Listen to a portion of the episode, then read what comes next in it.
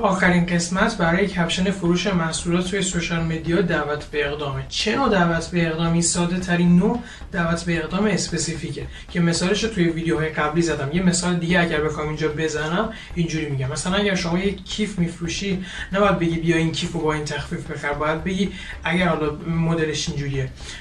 بیا این کیف مشکی برند گوچیه. مثلا زنجیردار رو از طریق direct سفارش بده. خیلی خیلی واضح. بیا بخر نه از طریق direct بیا فلان بیا. خیلی واضح دعوت به اقدام رو میگی. هم در مورد محصول هم به لازم که باید چیکار کنه تا بخواد اونو سفارش بده.